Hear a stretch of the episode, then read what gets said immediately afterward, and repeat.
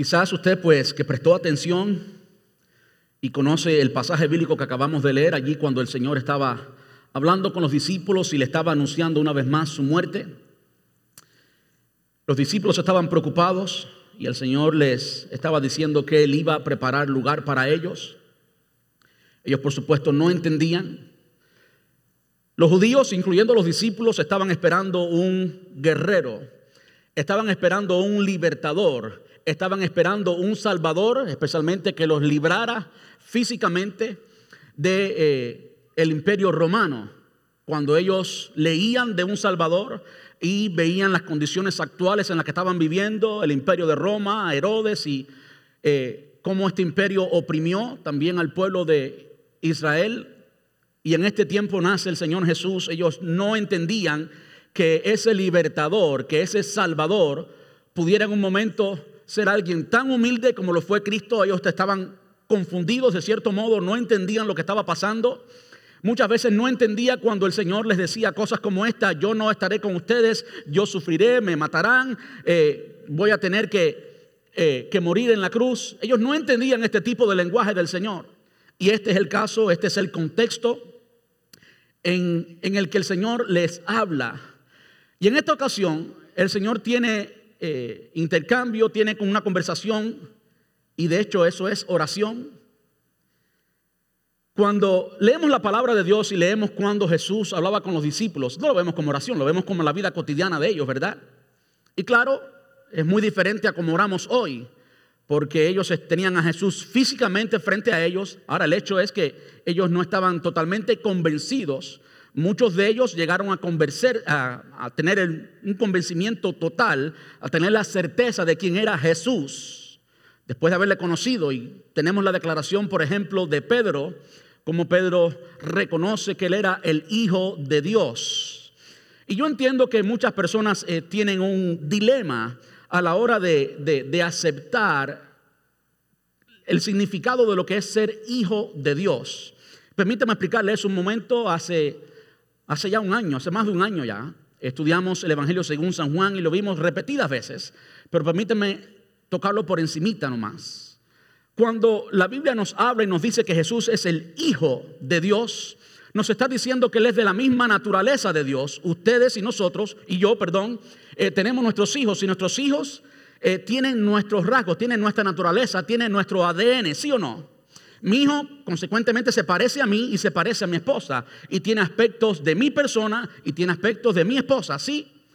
Y primero que nada, mi hijo es un humano, tiene la misma naturaleza mía, no es un animal, es un humano. Jesús fue la primera persona que reclamó ser hijo de Dios.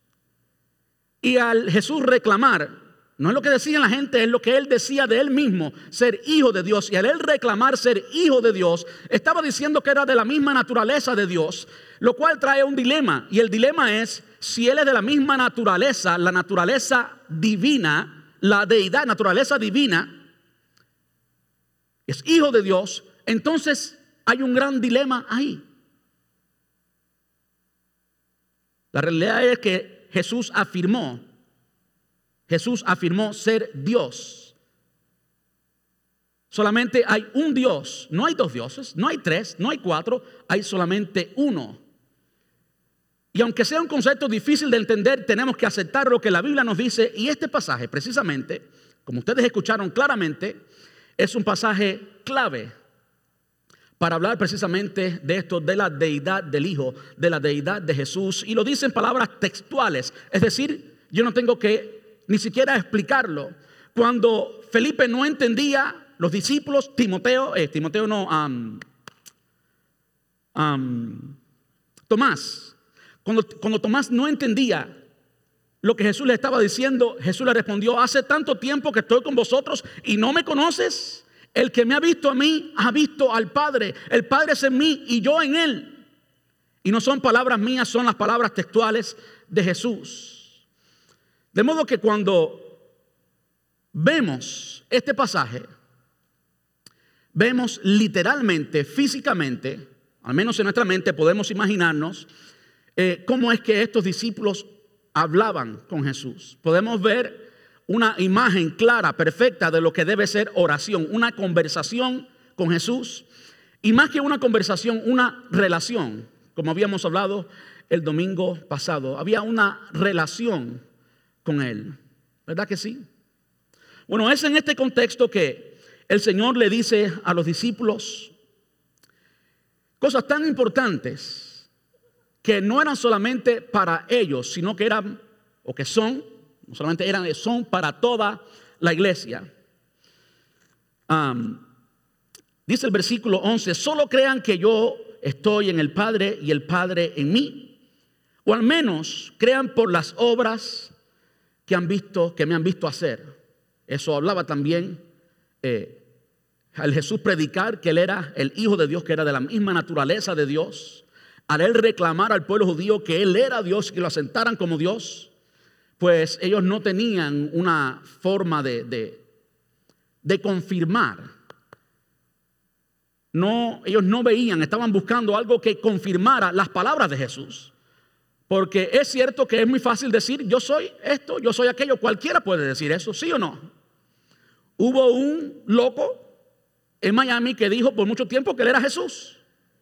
Y lamentablemente hubieron millones de locos que le siguieron. Cualquiera puede decir que es Jesús. Ahora, interesantemente, ese loco dijo que él iba a regresar de la muerte, pero murió y no ha regresado, se quedó allí. ¿Verdad?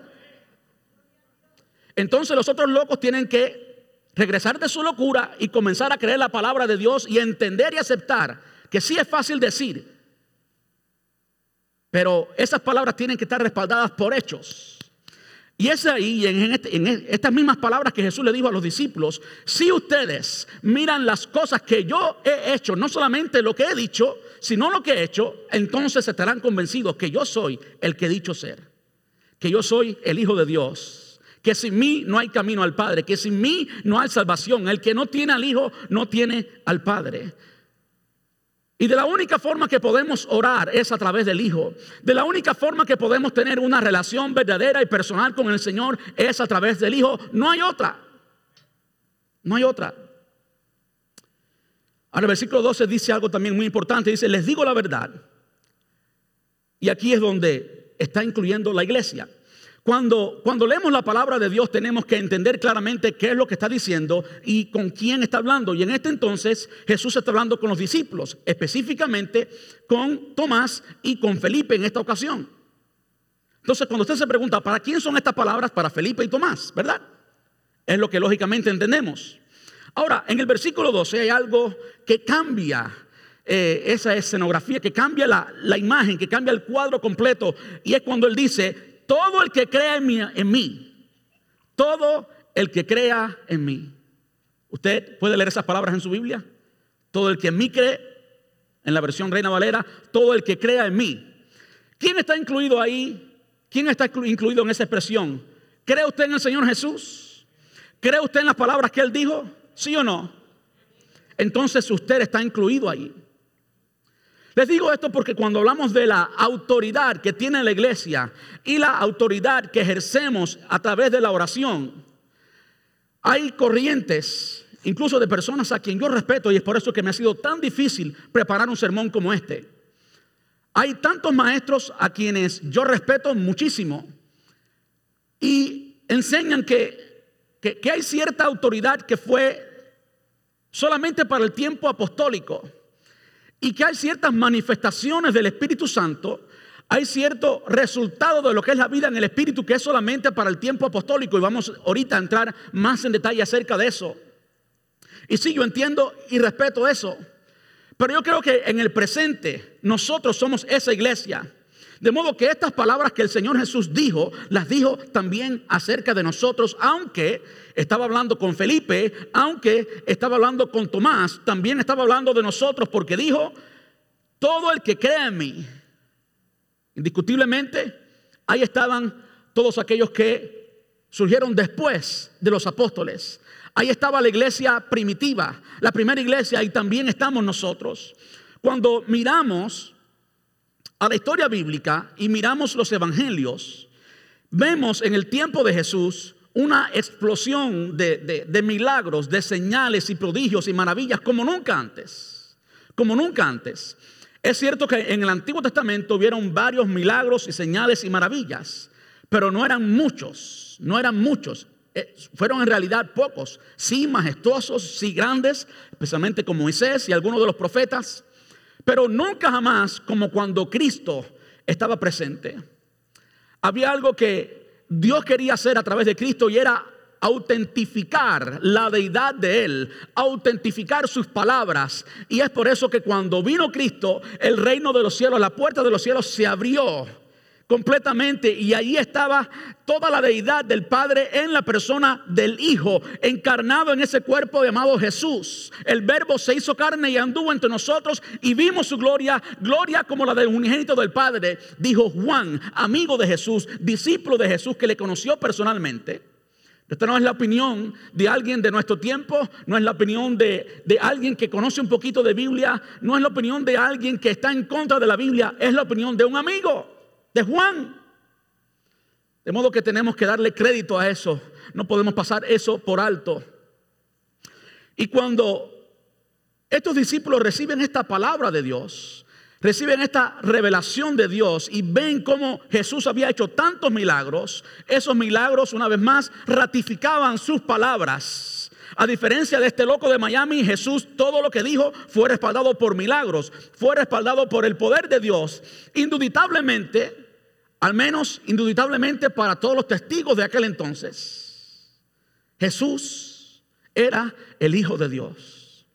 Es por eso que allí en el capítulo 3 de Juan, usted se encuentra a Nicodemo, alguien que era fariseo, alguien que había sido enseñado, eh, como el resto de los judíos, que no, que él no era el Mesías. Pero él vio algo diferente y cuando él tiene su diálogo con el Señor Jesús, dice, tú has hecho cosas que nadie ha hecho, creemos que tú vienes de Dios, que tú eres el Hijo de Dios. Había algo diferente que ellos veían en el Señor Jesús. De nuevo, cuando Jesús está a punto de partir, le habla a los discípulos de su partida y lo que el Señor Jesús está haciendo, especialmente en los últimos seis meses, en realidad todo el tiempo, pero los últimos seis meses de su ministerio, de esos tres años que estuvo aquí, fue preparando a los discípulos para que ellos eh, hicieran el trabajo que debían de hacer para que ellos llevaran el Evangelio, llevaran esas nuevas noticias al resto del mundo. Y cuando el Señor Jesús preparó a estos discípulos, no solamente les dio teología, no solamente les enseñó cognitivamente en una clase teoría, sino que también los equipó. ¿Y los equipó con qué? Con poder. Amén.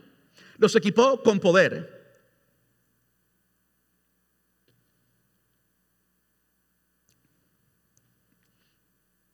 Dice el versículo 12, y lo leo una vez más. Les digo la verdad, todo el que cree en mí, escuche bien, hará las mismas obras, hará las mismas obras que yo he hecho y aún mayores, porque voy a estar con el Padre. Pueden pedir cualquier cosa en mi nombre y yo la haré para que el Hijo le dé gloria al Padre. Es cierto, pídame cualquier cosa en mi nombre y yo la haré. Cuando miramos a la realidad, y tenemos que ser transparentes, tenemos que ser honestos, no podemos ser fanáticos y hablar cosas que no entendamos y hablar cosas que mucho menos entiende el mundo.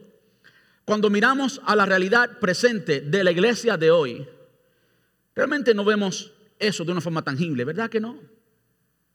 Quisiéramos, yo quisiera, yo con todo mi corazón quisiera, pero la realidad es que no vemos eso eh, de la manera que lo dice tan literalmente y tan claramente allí. La pregunta que nos debe causar a todos es, ¿qué ha pasado? ¿Por qué es que aquí en América no estamos experimentando eso? ¿Por qué es que no es parte de, del diario vivir del pueblo de Dios? Y de nuevo quiero que, sean, que seamos simplemente sinceros y transparentes. Y cuando miramos a nuestro alrededor y miramos a nuestra vida, yo no he sanado nunca a nadie con mi sombra, ¿verdad? Yo nunca he sanado a nadie con mi sombra. Yo he orado por sanidad y personas se han sanado, pero nunca lo he hecho con mi sombra. Como Pedro. Sabemos que Pedro, capítulo 3 del libro de Hechos, paseaba por las calles de Jerusalén y le traían los enfermos y los ponían en las calles para que fueran sanados y eran sanados. sabemos que traían pañuelos, prendas de vestir al apóstol Pablo para que orara por esa prenda y esa prenda sanaba cuando se usaba. Había algo especial. Y tenemos que aceptar, tenemos que aceptar que sí había algo especial que era único para los apóstoles. Ahora, la, la razón por la cual este poder era algo especial para los apóstoles y no se adelanten pensar, vamos a llegar ahorita al poder de la iglesia en el presente. De eso se trata el tema de hoy. Cuando hablamos de la autoridad de los apóstoles y la autoridad de Jesús, cuando Jesús llegó, el Nuevo Testamento, por supuesto, estaba sucediendo, estaba comenzando a suceder, no había absolutamente nada escrito, por supuesto. Cuando los apóstoles estaban en pleno ministerio, no había todavía un Nuevo Testamento, estaba ocurriendo el Nuevo Testamento. Por lo tanto, era necesario que hubiera un respaldo, que hubiera algo que ratificara la palabra de esos eh, mensajeros, tanto de Jesús como de los apóstoles. Era necesario. De otra forma, se convertía en otra homilía más, en otro discurso más de una persona que cree en algo. Lo que hacía la diferencia con los apóstoles y que también marcadamente hizo la diferencia con Jesús fue precisamente los milagros, fue el poder que experimentó el ministerio de Jesús y el ministerio de los apóstoles. Muchas veces, repetidas veces, vemos como Jesús decía claramente esto. En este caso lo dijo. Si no creen por mis palabras, crean por mis obras. Y lo vemos repetidamente. En el libro de los Hebreos, Hebreos capítulo 2, versículos 3 y 4, dice, entonces,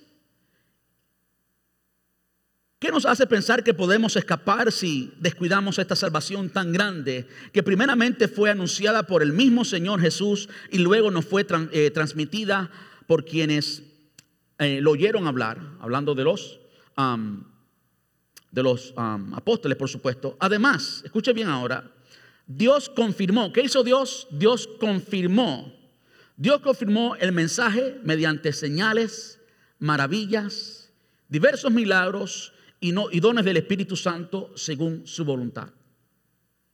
De modo que aquí habla específicamente de Jesús y de los apóstoles y cómo esos milagros, señales y maravillas hacían que literalmente confirmaban. ¿Eh? Cuando miramos al presente y vemos que hay, por lo menos en nuestra cultura, no vemos ese cúmulo de milagros, no vemos esa, esa multitud de señales y maravillas. Y yo entiendo que hay muchos pastores, que hay muchos ministros, que hay muchos llamados profetas y llamados eh, apóstoles que eh, promueven en todos los lados y a pecho abierto y en, todas las formas de, de promoción, venga y espere su milagro. Pero yo le garantizo que si usted va, bueno, yo quisiera que usted recibiera su milagro. Y Dios puede hacer un milagro, pero esa garantía es una garantía vana. ¿No cree usted? Si cada persona que se encuentra por una situación y necesita un milagro, va a, uno de estos lugares y Dios respondiera literalmente y hiciera el milagro que la persona necesita, ¿no cree usted que este lugar fuera muy pequeño para la iglesia?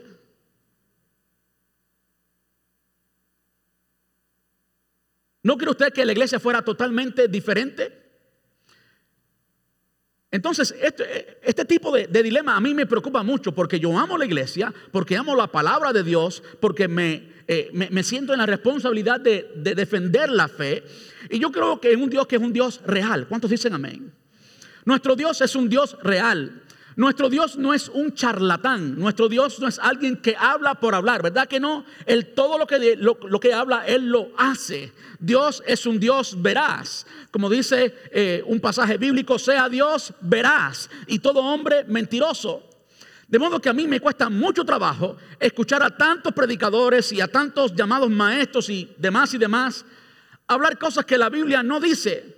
Porque cuando la Biblia dice algo podemos esperarlo con certeza. Dios es veraz. Dios no es un charlatán.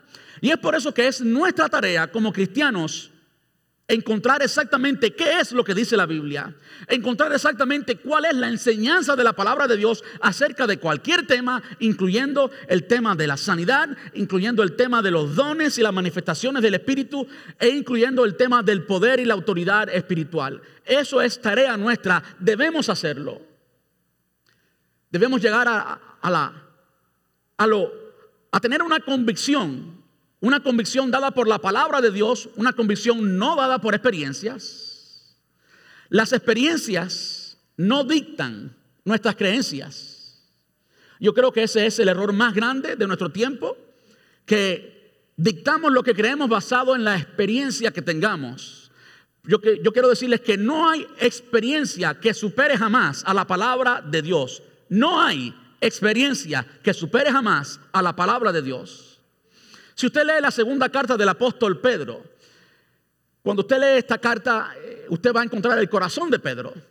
Ahora yo quiero hablar un poquito acerca de quién es Pedro. ¿Quién fue Pedro? Uno de los tres discípulos más cercanos de Jesús, ¿verdad? Pedro estaba allí en la transfiguración. Pero tuvo experiencias con Jesús únicas. Y yo creo que he repetido esto tantas veces porque me gusta, porque está tanto en mi corazón. Cuando Pedro al final de su vida, en su segunda carta, ya al final, y él lo dice literalmente allí, él sabe que, estaba a punto de partir. Él quería afirmar la fe de los creyentes. Él quería afirmar la relación de ellos con Jesús. Y cuando él quería hacer esto, él tenía dos argumentos en sus manos. Un argumento era su experiencia. Un argumento era su experiencia. ¿Quién se atreve a decir que es mayor en experiencia que Pedro. ¿Quién se atreve a eso? Yo sé que hoy en día hay muchos charlatanes que se atreven, yo sé, y se creen que son la cuarta persona de la Trinidad, como a mí me gusta decir. Hay muchos, cuando usted vea ese tipo de comportamiento, usted puede ponerle el label, es un charlatán, es falso, y usted puede identificarlo con las muchas veces que Jesús dijo que vendrán falsos maestros y falsos Cristos. Cuando usted ve a alguien que se cree superar al mismo Cristo y a Pedro y a todos los apóstoles y superar la palabra de Dios sin pena ninguna y sin temor ninguno, lo que debemos hacer, lo que debemos es su deber y mi deber hacer es ponerle la etiqueta de falso.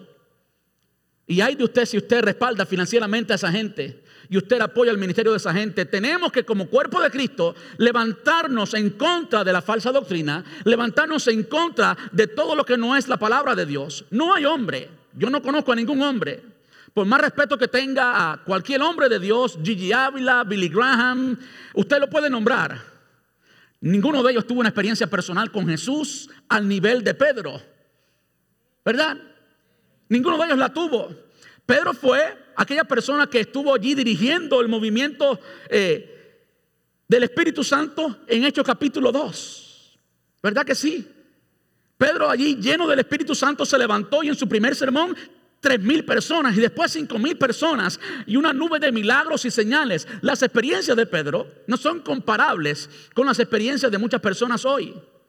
Ahora, Pedro tenía eso en su mano a la hora de afirmar la fe de los creyentes. Pero había otra cosa que Pedro tenía en su mano, y esa otra cosa es la palabra de Dios, es la Biblia. Ahora, no hay nadie mejor que Pedro para hablarnos de eso, porque Pedro tenía las dos, tenía la experiencia y Pedro era literalmente autor bíblico. Pedro sabía en carne propia lo que es la inspiración del Espíritu Santo a la hora de escribir un, eh, un texto bíblico. Pedro sabía en carne propia lo que significa inspiración, que ninguno de nosotros sabemos y ninguno de los charlatanes de hoy sabe. Solamente alguien como Pedro, como Juan, como Santiago podían hablar literalmente de eso.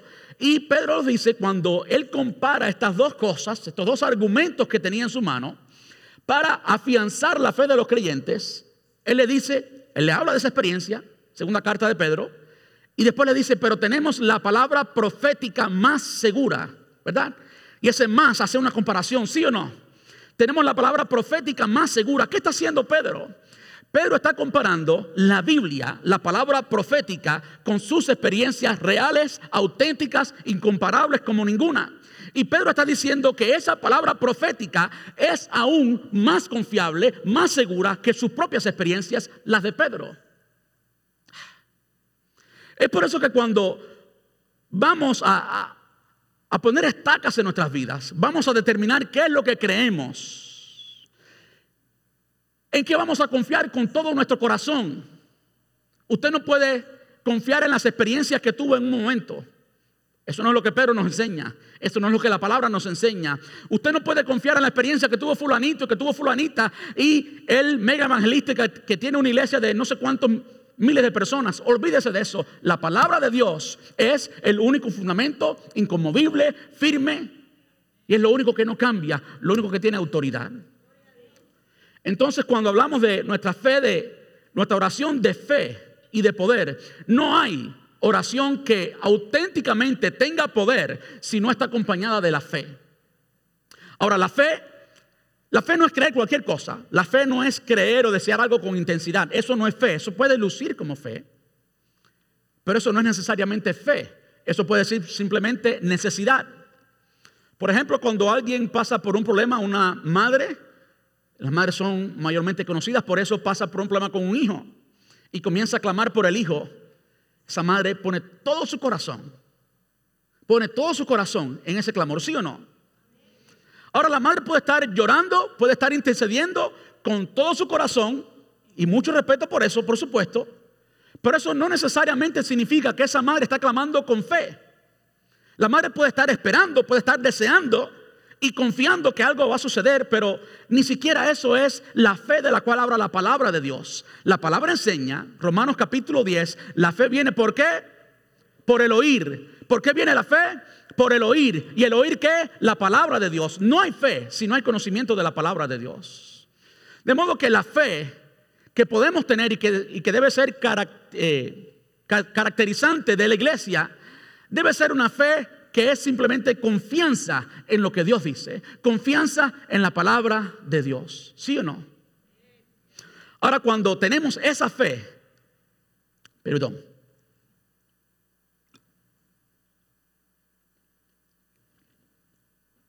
cuando tenemos esa fe, es entonces que podemos recibir lo que Jesús dijo aquí. Y mire lo que dijo, versículo 13.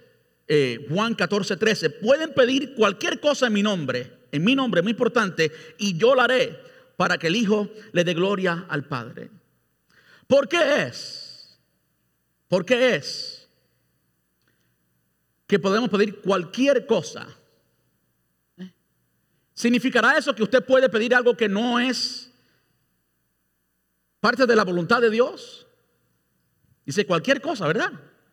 De modo que ahí hay una oportunidad para que, para que metamos la pata y, querramos, y creamos que es cualquier cosa, literalmente cualquier cosa. Bueno, no está hablando de cualquier cosa. Usted puede pedirle a Dios algo que esté en contra de su voluntad.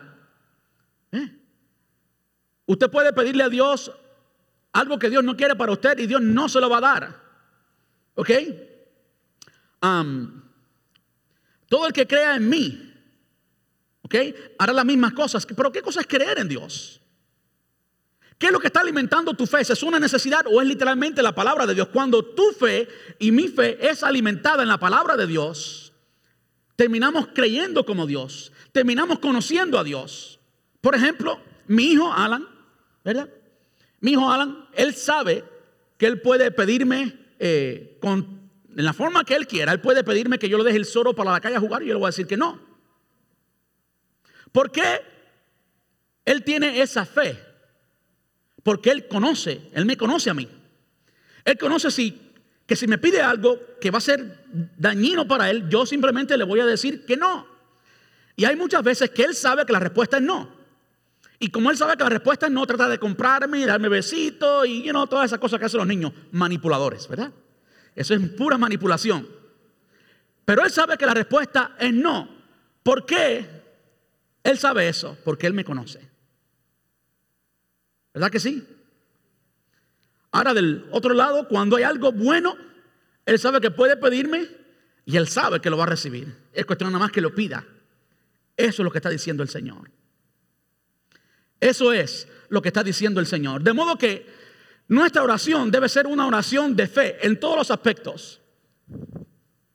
Una fe no eh, ficticia, sino una fe basada en la palabra de Dios. En otras palabras, nuestra fe lo que creemos debe estar lleno del pensamiento de Dios, lleno de la palabra de Dios. Y es entonces que cuando usted le pida algo al Padre, el Padre lo va a hacer o el Hijo lo va a hacer. ¿Por qué lo va a hacer? Porque es de acuerdo a su voluntad. ¿Sí o no? Porque es de acuerdo a su voluntad, porque usted lo conoce. Usted sabe cómo Él piensa. Y es por eso que cuando usted conoce a alguien que conoce la palabra de Dios, esa persona es una persona de fe. Cuando esa persona ora, ora con certeza, no ora para ver. ¿Cuántos han orado así para ver? Vamos a ver si funciona. Vamos a ver si el Señor me quiere responder esta. ¿Usted le llamaría eso fe? vamos a ver si, si hoy está de buen humor. O vamos a ver si yo le caigo bien o... No, no, no, no, no. No es así. No es así. Fe es aquello que equipa a una persona para pedir con certeza. Después la fe, la certeza de lo que se espera, la convicción de lo que no se ve. ¿Cómo usted llega a esa certeza? ¿Cómo usted llega a esa convicción? Por la palabra de Dios. Amén. Ahora, en cuanto a la sanidad, y es uno de los temas que, que es bien controversial, todas estas señales y prodigios y demás que hacían los, los apóstoles, yo entiendo que es diferente lo que vivimos hoy a los tiempos apostólicos. Ahora permíteme hacer un paréntesis. Lo que usted y yo vemos hoy en América y lo que usted y yo hayamos podido ver en nuestra vida cristiana hasta el presente no es el total de lo que Dios está haciendo. ¿Está entendiendo? Usted no puede decir algo de Dios primeramente basado en experiencia y no basado en la palabra, siempre basado en la palabra. Su experiencia no es la experiencia del cristianismo, es su experiencia simplemente, sí es parte del cristianismo. Pero cuando miramos a la iglesia en su totalidad, ¿qué cosa es la iglesia? Bueno, desde que Cristo vino ¿eh? hasta que Él regrese, incluyendo las personas que ya están con el Señor, incluyendo también a los que van a venir por nuestro trabajo evangelístico, todos ellos son la iglesia. Todos ellos tienen que ver con eh, los últimos días, en los días postreros, en los últimos días, según dice la palabra.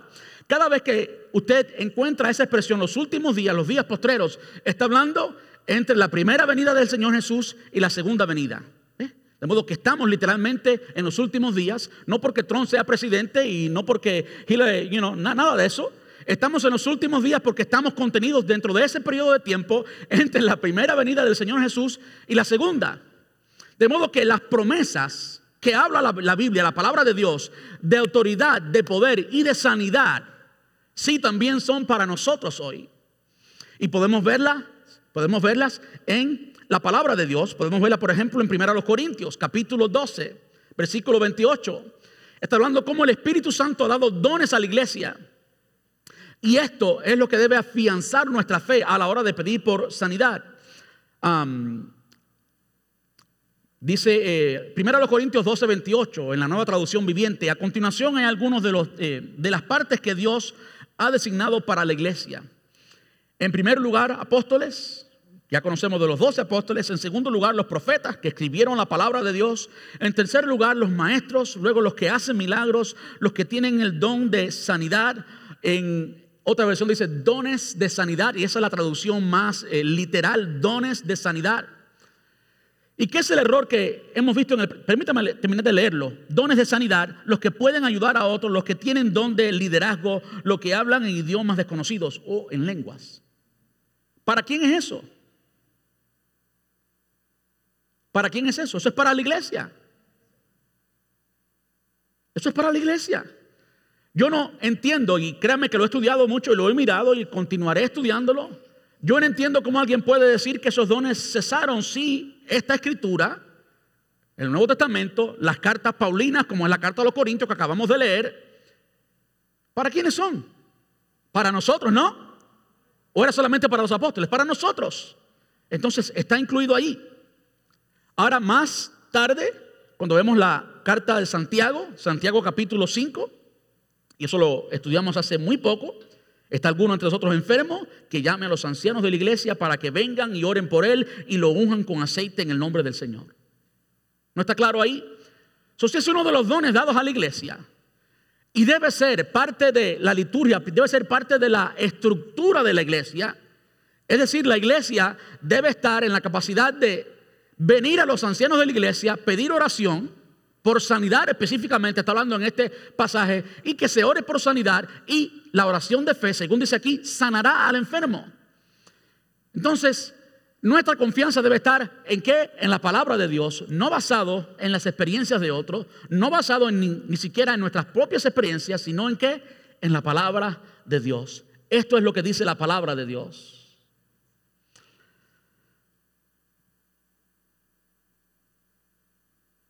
Hay un pasaje, quizás estoy cometiendo un error en hablar de esto, pero lo he visto tantas veces, tantas, tantas veces, yo lo he usado tantas veces fuera de contexto.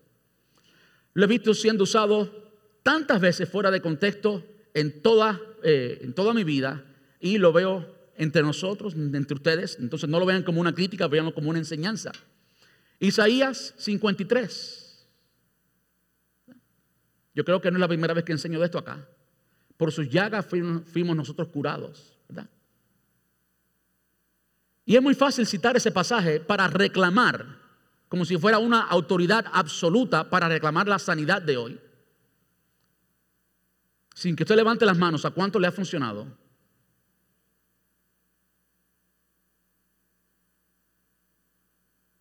¿Es Dios veraz? ¿Sí o no? Sí es Dios veraz. Entonces, ¿qué es lo que enseña ese pasaje? ¿Qué es lo que Dios está diciendo? Porque si Dios dice algo, Dios lo va a hacer. ¿Verdad? Si no se ha cumplido en tu vida y en mi vida y tú y yo tenemos fe, entonces, ¿qué es lo que, qué es lo que dice el pasaje en realidad? Bueno, Isaías fue escrito unos 700 años antes de Cristo. Y 700 años antes que Cristo naciera, eso ya estaba escrito. Aunque está escrito en pasado, claramente es un texto profético. Isaías capítulo 53 no puede interpretarse como un libro histórico como es los evangelios. No puede interpretarse como usted estudia Hechos o Primero los Corintios. No, usted tiene que interpretarlo como lo que es un texto profético. 700 años antes que Cristo naciera, esto estaba escrito. Y está escrito en pasado. Bueno, eso naturalmente, analizando simplemente, eh, eh, literalmente, como está escrito, usted sabe que ah, como que algo no, no juega. Y lo que pasa es que es un texto profético. Y claro, hoy en día es muy fácil decir, por su llaga fuimos sanados.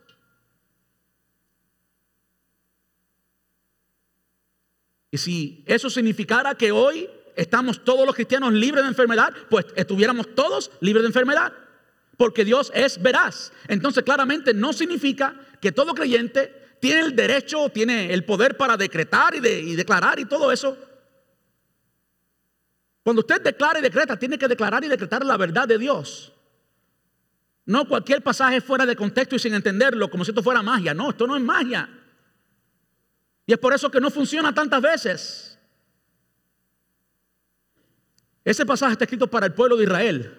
Y quien va a decir literalmente eso es el pueblo de Israel cuando reconozcan quién es el Mesías, que todavía no lo han hecho. Cuando Israel como nación reconozca quién es el Mesías, ellos van a decir literalmente ese pasaje. Nosotros le dimos la espalda, cada uno tomó su camino.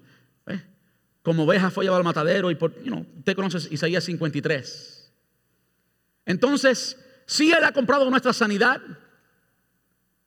pero esa sanidad va a ser absoluta, va a ser completa en un tiempo futuro, no en el presente. No en el presente. Usted no puede reclamar una sanidad absoluta y completa porque Cristo simplemente murió por usted y llevó sus enfermedades en la cruz del Calvario. Sí, eso es verdad, pero en el panorama de Dios, que es eterno, que no es solamente el presente, eso ya está hecho. Usted puede confiar con certeza, con seguridad, que en un momento tú y yo vamos a vivir una vida absolutamente libre de enfermedad. Y mi suegra no va a tener absolutamente ni artritis, ahí está ella, no va a tener ni artritis y va a correr tan veloz como yo. Ahí echamos una carrita en el cielo. ¿Eh? Esa es la esperanza gloriosa del creyente. No es que ahora usted va a tener eh, una sanidad absoluta y completa y que usted, usted tiene todo el derecho para eso. Perdón, pero eso no es cierto. Eso no es lo que enseña el total de la palabra de Dios y consecuentemente no es lo que funciona. Porque por todos hemos y se ha declarado ese pasaje y como que no, no pasa nada. ¿Será falta de fe o será que Dios no ha dicho eso? ¿Será falta de fe o será mala mal interpretación bíblica? Entonces tenemos que conocer qué es lo que la palabra dice. Entonces sí hay bases para sanidad divina, pero esto es cuando Dios quiera. Los dones del Espíritu, el don de sanidad, ¿cuándo opera? cuando el Espíritu quiere. Cuando el Espíritu quiere es cuando sucede. Yo sé que hoy en día hemos cometido un gran error y lo que vemos en la televisión, cuando hay una persona que tiene el don, y yo creo que sí, literalmente, la persona puede tener el don, don de sanidad. El error está cuando la persona se cree que él es dueño del don y que él puede hacer la sanidad cuando Él quiera, como Él quiera, a quien Él quiera. Y se hace una lista. Número uno, ok, tienes una pierna partida, ok, vamos a sanar esa pierna. Y el número dos, tienes un problema en los riñones. Y el número tres, el corazón. Como si esto fuera santería, como si esto fuera. No es así. ¿Verdad que no es así? Usted ha visto que no funciona, ¿verdad? No es así. El don ocurre como Él quiere, como el Espíritu Santo quiere, cuando Él entiende hacerlo. Ahora lo que la iglesia debe hacer, lo que los ancianos de la iglesia deben hacer es, sí, pedir por sanidad, basado en lo que dice Santiago capítulo 5. Los ancianos de la iglesia oren por la sanidad y Dios sanará al enfermo. Ahí sí hay base. Y pedimos con certeza, pedimos con fe, pedimos con confianza, pedimos con poder. Hay otro tema más acerca de la oración y con esto quiero terminar. Y tiene que ver con la autoridad espiritual. Son dos temas que, y por supuesto, como les dije al principio, estamos tocando solamente la superficie del tema. Porque si la vida del creyente es una vida de oración, tenemos que orar bien, tenemos que orar con fe. No con una fe loca, sino con una fe basada en la palabra de Dios. Tenemos que hablar con Dios como, como Alan habla conmigo, usando el ejemplo que usé ahorita. Hablar con Dios como usted habla con su esposo, con su esposa. Hay cosas que yo sé que mi esposa me va a decir que no. ¿Para qué se las voy a pedir? pero otras cosas que, sí se las pido porque sé que me va a decir que sí. ¿Verdad que sí? Eso es fe basado en el conocimiento que tengo de ella. Tenemos que pedir al Señor con esa fe en el conocimiento que tenemos de Él. Ahora, en cuanto a la autoridad que tenemos, y esta autoridad la ejercemos sí en la oración, pero yo creo que no de la forma que muchas veces la hemos visto. Ah, yo crecí y por toda mi juventud, hasta mi adultez, vi tantas veces como en una oración, todos aquí hemos visto eso y hemos oído eso. Para mí el dilema es real. Todos los días lo vivo. ¿Cómo es que dentro de una conversación con el Señor, una oración, en que estoy hablando en primera persona con Él y es real y es auténtica la conversación y hay conversación de aquí hacia allá y de Él hacia mí, ¿Cómo es que yo de repente puedo parar la conversación, como interrumpir la conversación de intimidad que tengo con el Señor y comenzar a reprender demonios y comenzar a decir y comenzar a hablar con el diablo? En medio de la conversación que tenemos con el, con el Padre, ¿no es verdad que es, lo que hemos visto todo? Yo no he entendido eso jamás. No lo he entendido jamás. Porque o hablo con uno o hablo con el otro. A mí no me gusta que mis hijos, y lo hacen muchas veces, me interrumpan cuando hablo con mi esposa. Y le gustaría a usted que alguien en una conversación que tenga con usted, de buenas a primeras, cambie el tema y comience a hablar de otra cosa totalmente irrelevante a lo que están hablando. No. ¿Y por qué podemos pensar que es así en la oración? ¿Qué evidencia de eso vemos en la palabra de Dios? Vemos en la Biblia. Si hablamos con Dios, hablamos con Dios. Y si hay un momento de ejercer autoridad espiritual, ejercemos autoridad espiritual, pero no en nuestra conversación con Dios. Nuestra conversación con Dios es con Dios. Yo creo que todo lo otro es simplemente distracción. Y es, simplemente una falta de información. Si van conmigo al libro de Daniel, Daniel capítulo 10, versículos desde el 11 hasta el primer versículo del capítulo 11. Daniel capítulo 10, versículo 11, hasta el primer versículo del capítulo 11. Y de nuevo estoy leyendo la nueva traducción viviente. Y lo que quiero leer, lo que quiero que veamos de esto, es un panorama de lo que sucede espiritualmente cuando oramos. ¿Y cómo es que usted no tiene que, en medio de su oración, interrumpir su intimidad con el Señor para empezar a reprender y empezar a, hacer guerra espiritual? Que sí lo hacemos en oración, pero no interrumpiendo nuestra comunión con Dios. Daniel estaba orando, escuche bien, por tres semanas, 21 días en ayuno y oración. Escuche lo que dice. Entonces, el hombre me dijo, el hombre es un ángel, un ángel que tiene apariencia de hombre, pueden verlo si lo estudian el contexto. Entonces el hombre me dijo, Daniel, eres muy precioso para Dios, así que presta mucha atención a lo que tengo que decirte. Ponte de pie porque me enviaron a ti. Cuando me dijo esto, me levanté, todavía temblando. Entonces dijo, no tengas miedo, Daniel. Desde el primer día que comenzaste a orar para recibir entendimiento y a humillarte delante de Dios, tu petición fue escuchada en el cielo. Usted debe aceptar eso como algo poderoso. Dios es el mismo Dios de Daniel, Dios no ha cambiado, Él sigue siendo igual. Y Daniel, aunque por supuesto es un hombre de, fue un hombre de Dios, Daniel nunca osó llamarse el hijo de Dios como tú y yo tenemos el derecho a llamarnos hijos de Dios. De modo que si Dios no ha cambiado y hoy tú y yo estamos en una relación con Dios igual o mejor que la relación que tuvo Daniel, al menos tenemos el derecho de tenerla, entonces esta verdad es para nosotros. Nótese, dice, desde el primer día que comenzaste a orar para recibir entendimiento y humillarte delante de Dios, tu petición fue escuchada. Cuando tú y yo oramos, cuando el Señor escucha? Si no hay estorbo, si uno no está en pecado, si uno no está en problema con el esposo o la esposa, la, palabra habla de eso. ¿eh? Hay estorbos, los hay. Pero si estamos en buenas con Dios, ¿eh? ¿desde cuándo Él escucha? Desde el primer día ¿Y de cuándo Él responde? Desde el primer día. Se ha venido en respuesta a tu oración, pero durante 21 días el espíritu príncipe, esto es un demonio, reino de las tinieblas, eh, el espíritu príncipe del reino de Persia me impidió el paso. Quiere decir que había una guerra espiritual como resultado de la oración de Daniel. Daniel oraba y aquí orando movía el cielo y los ángeles venían para, o este ángel venía para darle la respuesta a Daniel. Pero en el reino espiritual, en los aires, había una guerra. Y había este príncipe, este demonio de Persia, que, un demonio territorial, hay tal cosa como eso, un demonio que está asignado a una ciudad, a una nación, a un estado, a una casa. ¿eh? Eh, todo eso existe y todo eso es real. Y este eh, demonio impidió, luchó con este ángel que venía a responderle. Entonces vino a ayudarme Miguel, uno de los arcángeles, eh, muy conocido y Miguel es conocido por alguien de guerra, un ángel de guerra. Cuando yo he estado pidiendo eh, por, por libertad espiritual, yo, yo he pedido literalmente por Miguel. Si vino o no, yo no sé, pero yo, yo lo pido. Entonces vino me ayuda Miguel, uno de los arcángeles, y lo dejé allí con el espíritu príncipe del reino de Persia. Ahora estoy aquí para explicarte que lo que sucederá en el futuro a tu pueblo porque esta visión se trata de un tiempo aún por venir. Mientras me hablaba, bajé la vista al suelo sin poder decir una, una palabra. Entonces, el que se parecía a un hombre me tocó los labios y abrí la boca y comencé a hablar. Le dije al que estaba de pie frente a mí, estoy muy angustiado a causa de la visión que tuve, mi Señor, y me siento muy débil. ¿Cómo podría alguien como yo, tu siervo, hablar contigo, mi Señor?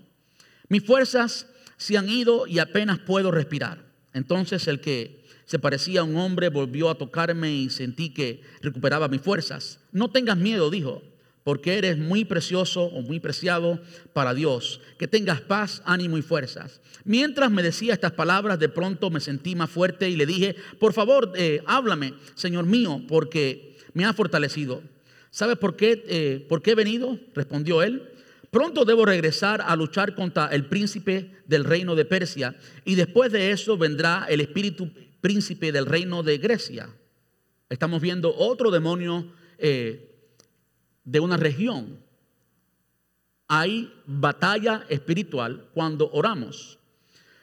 Ahora, si usted estudia la oración de Daniel, que está eh, anterior a estos versículos, si no, no tenemos el tiempo hoy para hacerlo, Usted no ve que Daniel está mencionando a ninguno de esos príncipes o de esos demonios o de esas autoridades espirituales. Él no está mencionando a ninguno de ellos. Él simplemente está orando con pasión por el pueblo de Israel. Está hablando con Dios. Eso es lo que podemos hacer nosotros. La batalla espiritual ocurre. Sí, a, raíz de eso, la libramos simplemente orando, sin la necesidad de estar mencionando y de estar buscando a los demonios y estar, you know, Creo que muchas veces eso se convierte en, una respuesta emocional a la presión que sentimos, sí, de las opresiones del, mismo enemigo, del mismo infierno. Pero usted sabe qué es lo que sucede cuando usted ora, cuando usted está en comunión con Dios. Usted está ya, usted está ya peleando una batalla espiritual. Y lo que pasa es que esos demonios saben la autoridad que hay y están luchando contra ángeles del cielo. Están revueltos porque usted está haciendo una diferencia cuando está orando. Usted no tiene ni siquiera que hablar en lenguas. Usted no tiene que mencionar a ningún demonio ni nada. Usted simplemente está orando. Y solamente con orar, si ora legítimamente, usted está ya librando una batalla espiritual tremenda de rodillas aquí en la tierra. Lo que sucede en los cielos, déjeselo al Señor quédese tranquilo. Mientras tanto te diré lo que está, eh, lo que está escrito en el libro de la verdad. Entonces dice el versículo 11, el versículo primero del capítulo 11. He acompañado a Miguel para apoyarlo y fortalecerlo desde el primer año del reino de Darío el Medo. Cuando usted comienza a leer el capítulo 10, usted se da cuenta que es el tercer año. Aquí, en el capítulo 11, habla que desde el primer año. ¿Usted entiende qué significa eso? Eso significa que había una batalla espiritual desde el primer año del reino de este rey.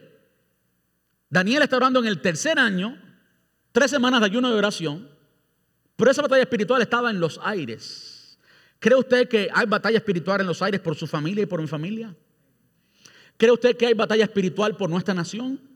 ¿Cree usted que incluyendo todo lo que ha sucedido con las elecciones y todo eso, no hay nada espiritual que están eh, tanto los demonios como los ángeles cruzando los brazos para ver quién vota por Trump y quién vota por Hillary? No, no. Hay una batalla espiritual. Hay una batalla espiritual real, auténtica. Y nosotros la libramos. Como Daniel. ¿Qué estaba haciendo Daniel? Ayuno y oración. Ayuno y oración. Libramos batallas espirituales, pero no necesariamente cayéndole atrás a los demonios como si. No, no. Lo que pasa espiritualmente es que ellos están revueltos por la autoridad que sabe que tenemos nosotros. Y cuando tú y yo simplemente estamos orando, ellos forman la revuelta. Ellos forman todo el reguero que quieren formar y pues hacen de las suyas. ¿Qué tiene que hacer usted? Lo que hacía Jesús. ¿Qué hacía Jesús? Jesús hacía su ministerio. Y en lugar de él estar buscando a los demonios, los demonios lo buscaban a él. Oh, ¿qué tienes conmigo? ¿Sí o no? ¿Por qué has venido a mí? ¿Por qué te metes conmigo? No, si Jesús no, no sabía, no, Jesús estaba haciendo su ministerio. Simplemente nuestra presencia como hijos de Dios hace temblar los demonios. ¿Usted, ¿Usted entendió eso? Usted es un hijo, una hija de Dios. Y si usted legítimamente lo es, usted es sellado con el Espíritu Santo. Usted tiene la cobertura de Dios. No hay demonio, no hay fuerza espiritual que tenga autoridad sobre usted. Más bien usted tiene autoridad sobre esas fuerzas espirituales. Pero usted no tiene que estar como un loco reprendiendo demonios. Dejen que ellos sean los que peleen contigo. ¿Eh? Yo creo que eso es, eh, eh, o eso contiene eso contiene lo que es la verdad acerca de nuestra autoridad espiritual. Mire cómo Jesús lo dice, con esto terminamos ya. Tienen que orar por mí para que predique más corto. Miren cómo Jesús lo dice en Mateo 17, versículos desde el 14 hasta el 21. Cuando llegaron, cuando eh, llegaron al gentío, vino a él un hombre que se arrodilló delante de él diciendo, ¿qué sucedió aquí? ¿Quién vino? ¿Quién vino a quién? El hombre vino a Jesús. Y vamos a ver que no fue el hombre, sino los demonios que estaban en el hombre. No fue Jesús al hombre, no es que le estaba persiguiendo endemoniados para sacarlo, no, no, no, no. Eh, la fuerza de las tinieblas que esté en nuestro camino, según cumplimos con la gran comisión y cumplimos con lo que el Señor nos ha dado, ellos van a reaccionar ante nosotros. No tenemos que estar, andar como locos, como una gallina sin cabeza, you. No, no, no, no. Este hombre vino y se arrodilló delante de él diciendo, Señor, ten misericordia de mi hijo, que es lunático y padece muchísimo porque muchas veces cae en el fuego y muchas veces en el agua.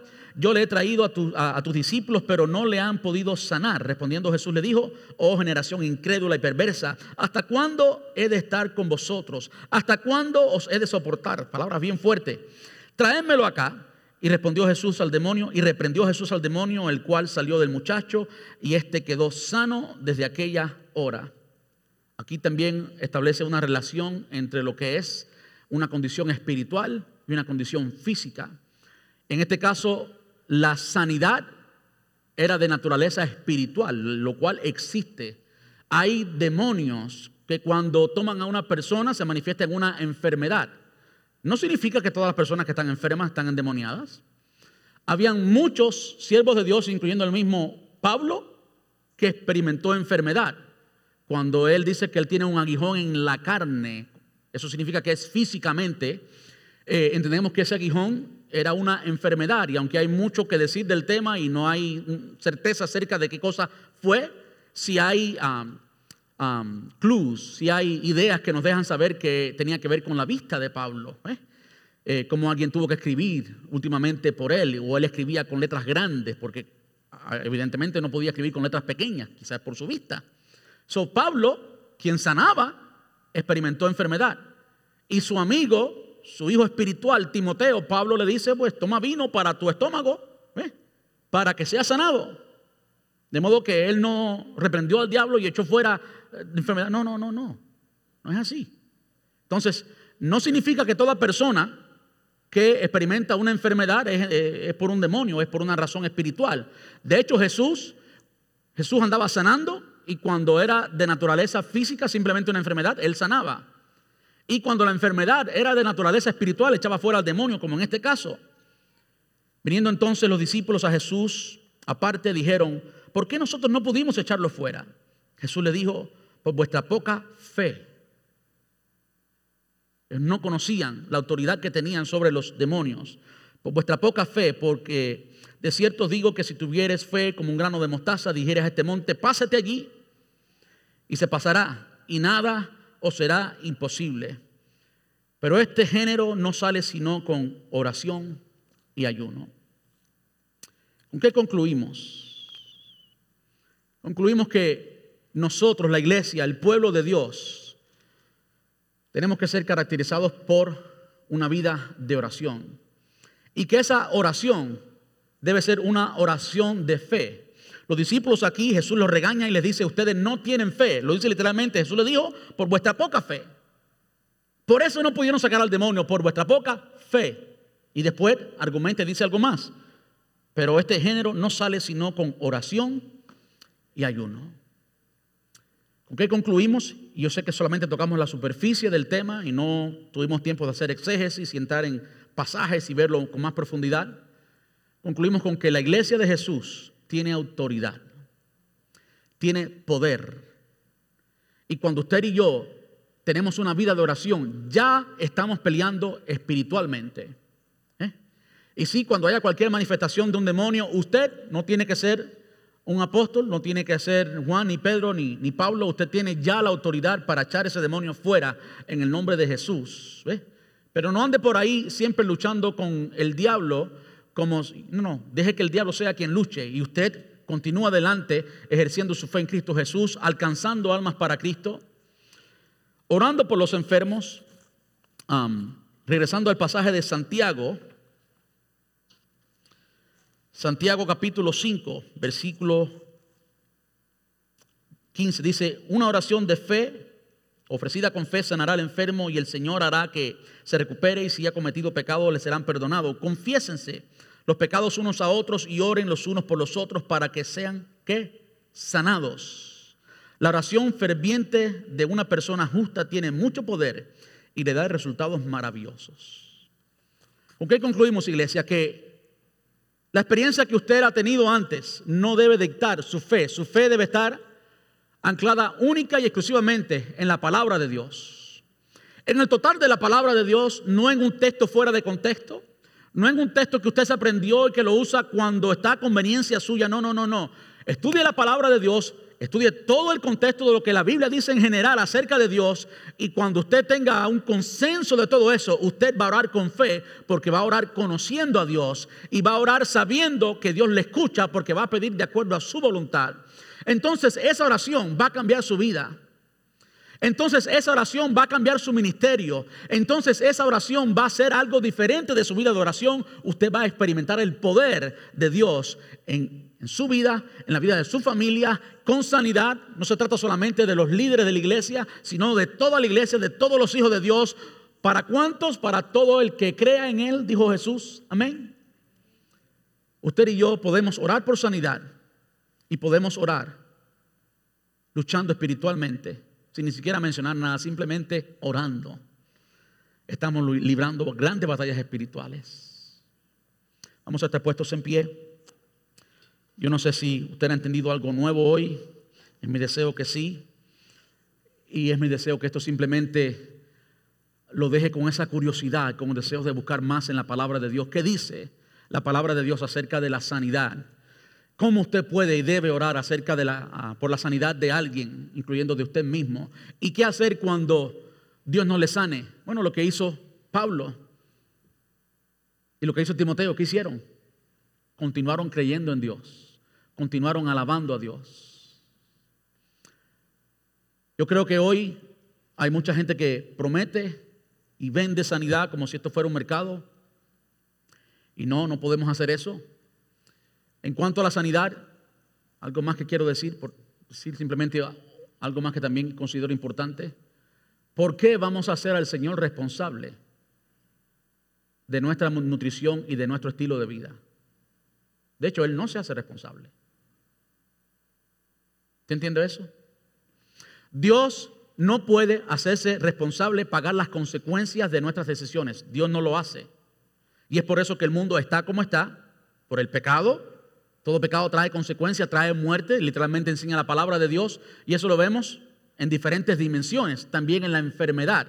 Muchas enfermedades son simplemente eh, consecuencias de la nutrición que hemos llevado, de nuestro estilo de vida, de la vida en América muy estresados, sin dormir, comiendo mal, no es casualidad que nos enfermemos, es consecuencia que nos enfermamos. Además de la edad, ¿verdad?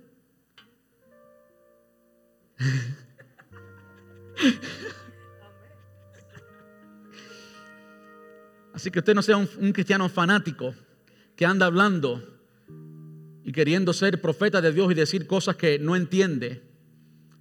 Estudiemos la palabra de Dios y seamos responsables y confiemos que un día sí experimentaremos total sanidad. Un día mi pelo no se caerá más, no perderé memoria. Eso tiene que ver, con, enfermedad. Las muchas veces que estoy pensando en Pedro digo Pablo y que pienso en la hermana Wanda y digo Brenda y pues un día eso no va a estar, eh, Wanda, mira, Un día eso no va a estar. Y esa es la esperanza que tenemos. Amén. Amante Padre, te damos muchas gracias en esta tarde, Señor. Padre, gracias por tu amor.